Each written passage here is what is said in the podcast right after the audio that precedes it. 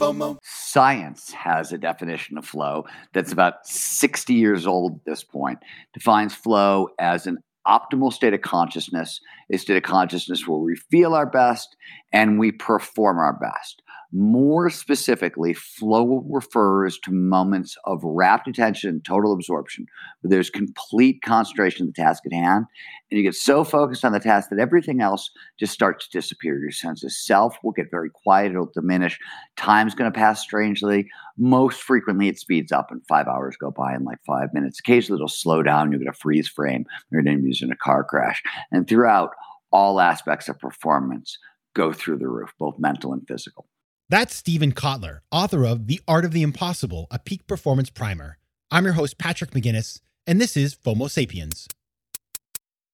When the world's spinning out of control, it can be impossible to know what to do and what to miss out on. That's called FOMO, which is short for fear of missing out. How do I know? Because I coined the term, and I'm the world's first FOMologist. And this is the show where I ask entrepreneurial thinkers, people I call FOMO sapiens, how they live and work with conviction no matter what life throws at them. FOMO. FOMO. Welcome back to FOMO Sapiens. And today we're going to talk about peak performance. Now, that is something that I got to honestly say sounds a bit elusive at times, but we all know we want it. It is a FOMO driver, it is the unicorn of life skills. But guess what? It's not as hard as it sounds. And thankfully, I have Steven Kotler here to talk about it. Steven is an author, an award winning journalist, and the founder and executive director of the Flow Research Collective. He has written 12 books, including the national bestsellers The Future is Faster Than You Think, The Rise of Superman, Stealing Fire, Abundance, and Bold. So he's prolific, and you've probably read one of his books, actually. He has been nominated for two Pulitzer Prizes, and he has been translated into more than 40 languages, which is, that's a lot, by the way and he's appeared in more than 100 publications, including the New York Times, the Atlantic, the Wall Street Journal, Forbes, Wired, and Time. Now, in our discussion, we're going to talk about how to amplify productivity, improve decision making, and heighten creativity to persevere during the pandemic and beyond, because these are things you're going to need no matter whether there's a pandemic or not. And basically, what we're going to talk about is flow, which is a critical concept in this book. His new book is called The Art of the Impossible. And this book delves into how to decode motivation, learning, creativity, and flow, which were previously thought of as unteachable skills. But as you'll see in the interview, if you follow Steven's strategies, you can integrate flow into your life over and over again. It's basically a renewable resource that drives productivity and, most importantly, well being. And by the way, if you, if you want to give me some flow, head over to the button on your podcast app and subscribe and share this episode with somebody who needs flow in their life and ask them to subscribe as well to the podcast. Maybe even give me a review and a rating. It would mean so much to me. I hear back from you. Uh, people write, they give me feedback, and more subscribers means more people get to hear the show, which makes me feel like I'm in the flow. And for all of you who've already subscribed, thanks for doing that. And now, on to the interview. So early in the book, Steven writes that the only thing more difficult than the emotional toil of pursuing true excellence is the emotional toil of not pursuing true excellence. I thought that was a really striking idea. So to start our interview, I asked Steven to unpack that for me. It's not a new idea. Uh, Abraham Maslow, the psychologist, explained it uh, in the 50s by saying, whatever a person can be, they must be humans evolved to go after sort of to rise to their full potential to tap into their full capability. And there are significant consequences if you don't use the system for how it's been designed and, and that sounds weird. There are eight major causes of depression. Two of them genetics and trauma get the most attention. Um, but genetics alone will never cause depression or anxiety. And trauma as a general rule leads to post-traumatic growth not post-traumatic stress disorder um, the other six categories are what happens when you fail to optimize intrinsic motivation the way it's been designed to be optimized and things along those lines. It's a breakdown in the same system that allows us to tackle high hard goals, which we're built to do. If we don't, it starts breaking down on us and for with significant consequences. When I read that, what I thought, and I'm curious what you think about this, is okay, pursuing true excellence sounds like something for the very few. Like that is that is sort of like you know, you're Olympic athlete, you're CEO of a major company, but I guess what you're saying is this this is something that needs to be universal. So how how does somebody who, you know, just kind of has a normal life integrate the idea of true excellence into their own life? That's an interesting question. I think most of us have a thing or two that we do. Maybe it falls into the hobby category for us, for that for that matter, that we would love to be great at.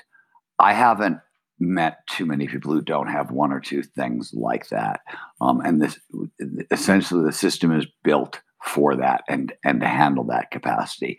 It's interesting. Um, I, the the more important point though is, and, and this is a point I make throughout the book, which is the book is about people who are really interested in tackling high, hard, true goals, right? What what we might call true excellence, but it doesn't matter because peak performance is nothing more or less than getting our biology work for us rather than against us. So if you want to have an easier time at work on Monday, you want to make better decisions on Tuesday, you want to be a little more productive on Wednesday, maybe some creative problem solving on Thursday, take your pick.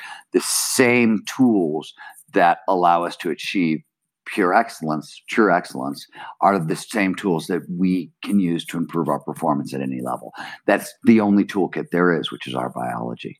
You talk about how you came into this world of looking at extreme performance, and you use the term extreme innovation. And it started out, interestingly enough, wasn't in a lab it was in the world of extreme sports and you were a journalist covering it so just to get get us kind of in your head and how you were called to do this type of work how did you arrive to the place you are today I became a journalist in the early 1990s, and journalism was an astounding career because you get to kind of exploit your curiosities, right? Anything you're super passionate about, there uh, you could you could write about it. And I was super passionate about psychology and neuroscience, predominantly neuroscience. I was fascinated with how humans work, and neuroscience seemed to unlock a level of of kind of human mechanism that was super interesting to me. And on the other side, I was obsessed with action sports, adventure sports, rock climbing, surfing, skiing, snowboarding, and the like. And this was the early 1990s. These sports were just kind of nascent activities. The Gravity Games was just starting,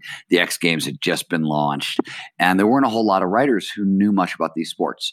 And I did, and I was super curious. So I you know, was lucky enough to basically spend the better portion of a decade chasing athletes around mountains and across oceans. And as you pointed out, the 1990s is often considered the great era of impossible in action sports, where more impossible feats, meaning things that were believed never going to happen, never been done, never going to be done, weren't just being done, they were being iterated upon.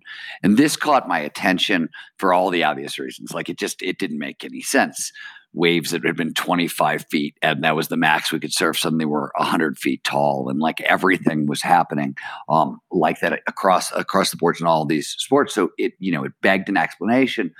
But more important was that there was a real everyman effort to what was going on. The, the athletes i knew who were sort of reinventing the limits of human possibility they had difficult childhoods. They came from broken homes. They had very little education. They didn't have a lot of money. There's a lot of drugs and alcohol. There was a lot of risk taking. And, you know, I knew from the neuroscience and the psychology that normally when those things show up in a population, you have, you know, bad consequences. People go to jail, people die young. What they don't do is reinvent the limits of human performance over and over and over again. And that's exactly what I was seeing. So that was sort of where this started for me. I wanted to understand what I was looking at.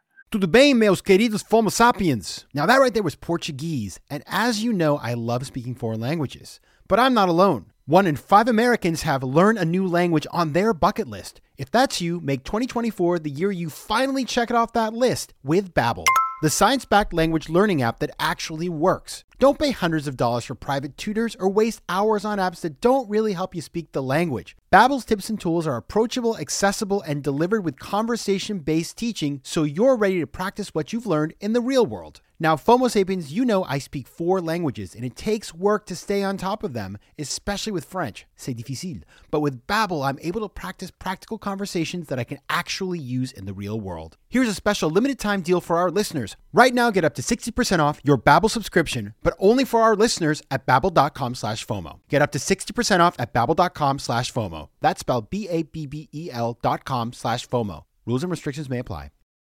And so from there, you, I mean, you've ended up, you've written a bunch of books, right? And you, you've become a pretty prolific student of human performance of of neurobiology how did you move from okay you made this realization you are you know you're a journalist to what you're doing today what was the the step that took you there I've been trying to answer this question of, of kind of extreme performance improvement and what does it take to do the impossible in action sports. And I had started going into other domains.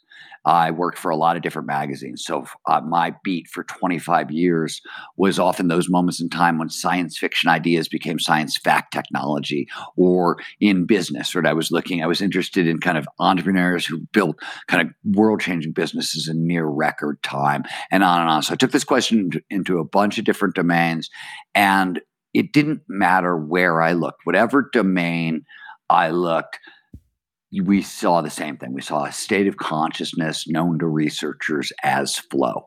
So, flow, the, the, state of consciousness, was at the center of everybody's descriptions of what was allowing them to kind of do what had never been done before. And I was obsessed with this. And it was a really great time in that the, the neurobiology of flow, what's going on inside the brain and the body and the nervous system, um, was just starting to be decoded and I was sort of on the cutting edge of it. I was really obsessed with it. And, you know, over 20 years, one thing led to another, led to another, led to another. Eventually, um, you know, I teamed up with a whole bunch of psychologists and neuroscientists, and, and the Flow Research Collective was f- formed to actually study the neurobiology of flow. And so, in this new book, which I read over the weekend, you talk about the fact that peak performance is not driven by experience or personality? Because if you had asked me, say, Patrick, this person who's really, really good at this thing, I'd say, well, you know, they practiced a ton. And so they have a lot of experience in this area. Or, you know, they're just really, they have grit, right? And if, if that's a term that gets thrown out a, a, lot these days, but you talk about something different. You, you, you trace it back to biology, which is, you know, for me, I, I guess I think it was part of the mix, but for you, that's really the crux of peak performance. So tell us w- why why that is is the driver of, of performance. One, if you're looking to sort of help people get better, right, at whatever level, um, you're looking for something that that that scales, right, that works for everyone. And too often in peak performance, somebody sort of figures out what works for them and and tries to teach other people. And most of the time it's a terrible failure and often it goes horribly wrong. And the reason is a lot of sort of foundational aspects of, of how I would train you in peak performance, where you are on the introversion extroversion scale, what are your risk tolerances like? These things are essentially biologically determined or set up by early childhood experience, and you can change them but slowly over very long periods of time. And it's a lot of hard work. But if you go one level beneath that, there is common neurobiology. Evolution shaped us all to work in very specific ways. And the vast majority of peak performance is just about getting the system to work as it's been designed to work. So, would it be fair to say, I'm just trying to process this right now? If we think about these other factors that I talked about, experience or the experiences, I mean, mind you, like there's a, a, quarter of the book that we're talking about is about learning. So clearly, experience matters, skills mastery matters, knowledge mastery matters, expertise matters. You're still going to have to get that good at the thing you're doing. What the book is about is hey, if you learn in a specific way, your biology is designed to learn in a specific way. And if you use that to your advantage, you're going to get farther faster. Same thing sort of across the boards. Yeah, like I guess what I what I was thinking is we all have very different experiences, we all have different personalities, but we all have, you know, our biology is different, but we're all coming in with the same set of biological tools. Absolutely. So therefore, in terms of scalability, as you said, if we find the right way to address biology which we all share of course then you can actually find solutions. And and you've mentioned flow which is really you know that's the crux of your work. People throw that word around all the time. I hear it a lot especially the like it's become a little bit of a you know kind of a new agey mantra which i don't think it is. Can you help everybody here just so we can all be on the same page? Like how do you define flow? I don't have a definition of flow Science has a definition of flow that's about 60 years old at this point, defines flow as an optimal state of consciousness, a state of consciousness where we feel our best and we perform our best. More specifically, flow refers to moments of rapt attention and total absorption, where there's complete concentration on the task at hand, and you get so focused on the task that everything else just starts to disappear. Your sense of self will get very quiet, it'll diminish. Time's going to pass strangely. Most frequently, it speeds up, and five hours go by in like five minutes. Occasionally, it'll slow down. You'll get a freeze frame. You're in a car crash, and throughout all aspects of performance go through the roof, both mental and physical. Now, psychologists, when they define flow, they define it by six core characteristics, ways the state makes us feel. I just mentioned those, right? There is complete concentration on a limited field. There's a, the merger of action and awareness, diminishment of self, time dilation, which is a, the, the technical term for passage strangely. Uh, performance spikes so much there's a sense of control, meaning you feel like you're in control of things that you don't normally have control over. There's a basketball player talking about the hoop being four feet foot wide or me as a writer, you know, where like the words are just pouring out of me and they're they're amazing. And I, you know, I normally don't write at this level.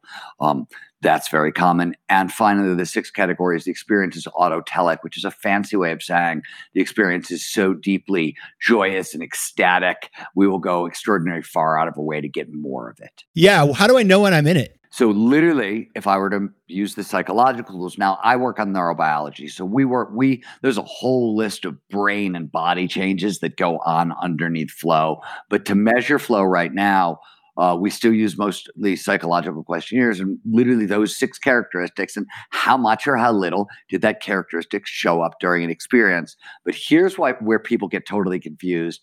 Um, flow is not a single experience. It's a spectrum of experiences. It's like any emotion anger. You're a little irked you're homicidally murderous it's the same emotion.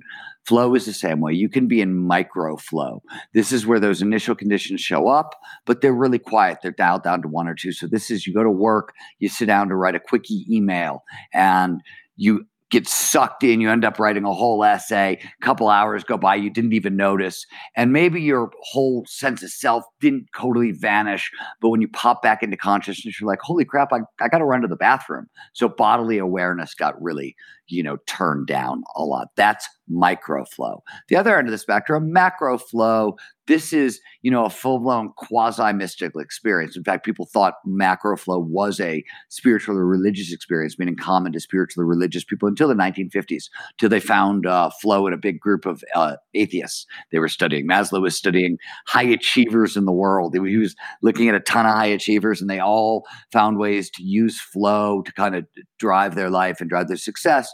And they were all atheists. And so suddenly, uh, we we tossed. The original term had been mystical experiences. William James, when he was writing about them, on the varieties of religious experience, you know, or was talking about it that way. Maslow replaced the term with peak experiences, and then Csikszentmihalyi, Mihaly Csikszentmihalyi, the psychologist who worked on it next, started calling them flow for a reason. So he went around the world, this giant study, tens of thousands of people, and talked to all these people about times in life when they felt their best and they performed their best.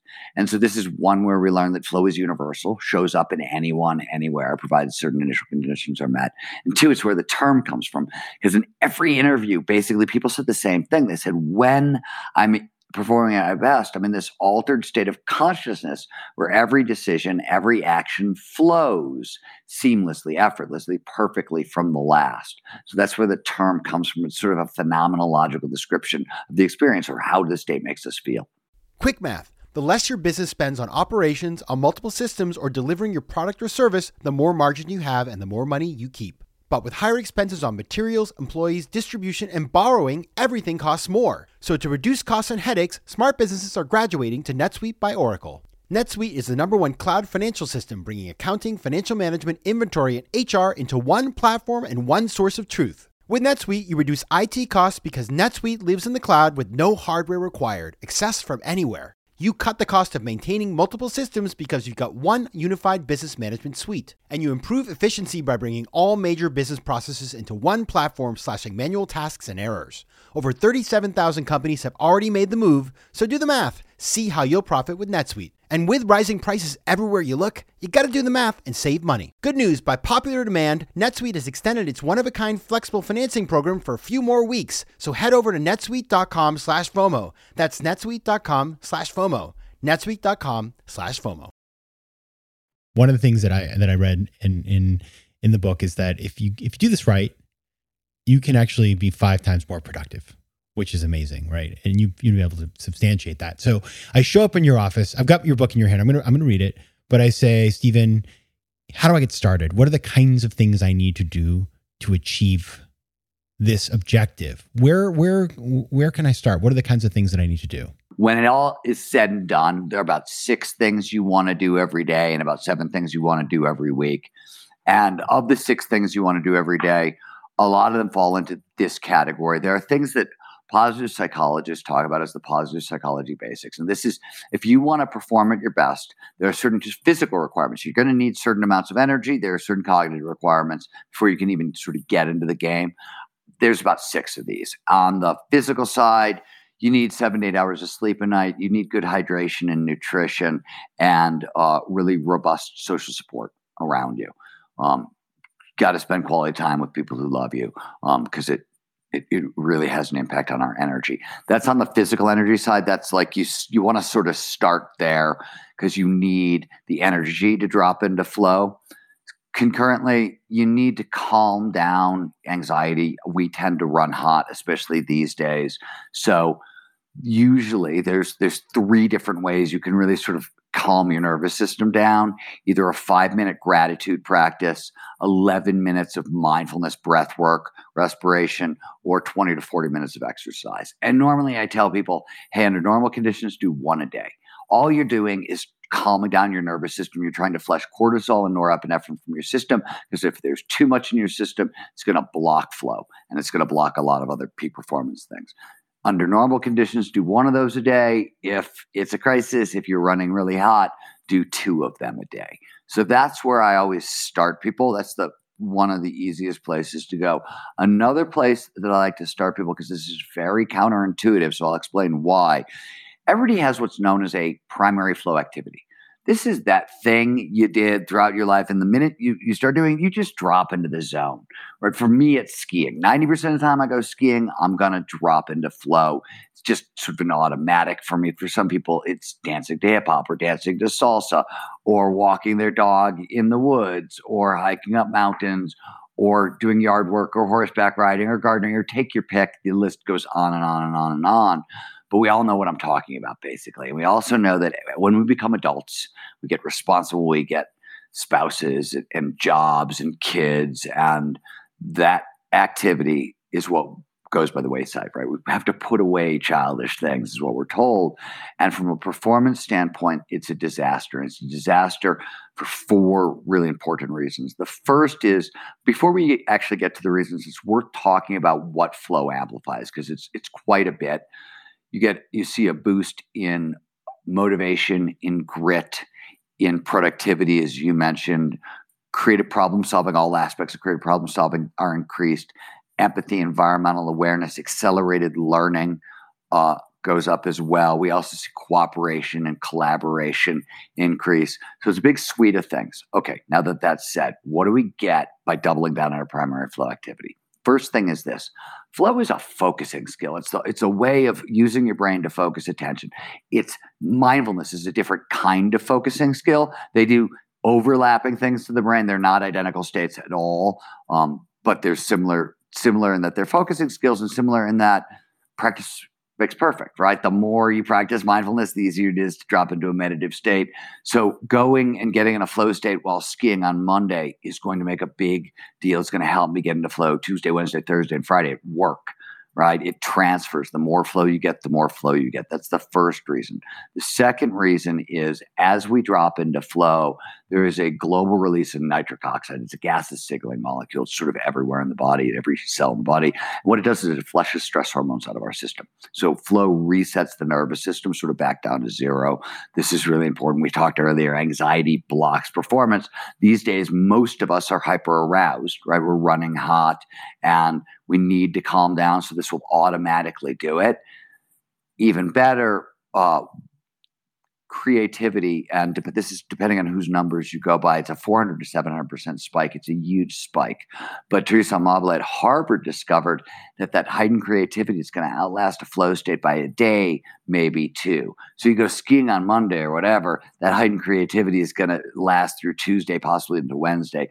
The same thing with the really good mood not only does flow reset our nervous system, but it fills us with these kind of pleasurable reward chemicals that make the state the most enjoyable state on earth, but that good feeling outlasts the flow state as well. So the benefits are significant. By the way, all the neurochemicals that underpin flow also boost the immune system.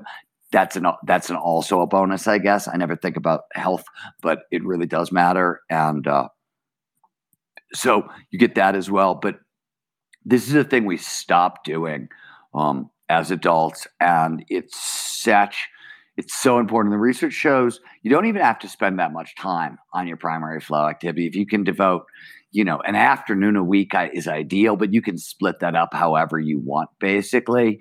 Um, just enough that you're dropping into flow more consistently on a regular basis. It really helps. So I know those are really counterintuitive places to start, but that's a, those are really simple places. And the next place I would go, this is long and complicated and sort of outpaces the show perhaps is there are 22 known triggers of flow.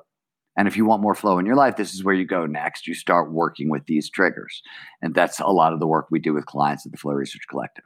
So i imagine that you know if you it's sort of like um, i remember when i first tried to meditate and it was really difficult right? And then i just did it every day and every day. And then eventually you can you can meditate with with much more ease but also you can bring that mindset into other parts of your life so once you cultivate flow over here and the thing where it sort of naturally resides within you and if you've created the right conditions then you can port that over to other parts of your life is that is that kind of the the big goal the big goal is to i i think uh depends on the person, depends on what you're interested in doing.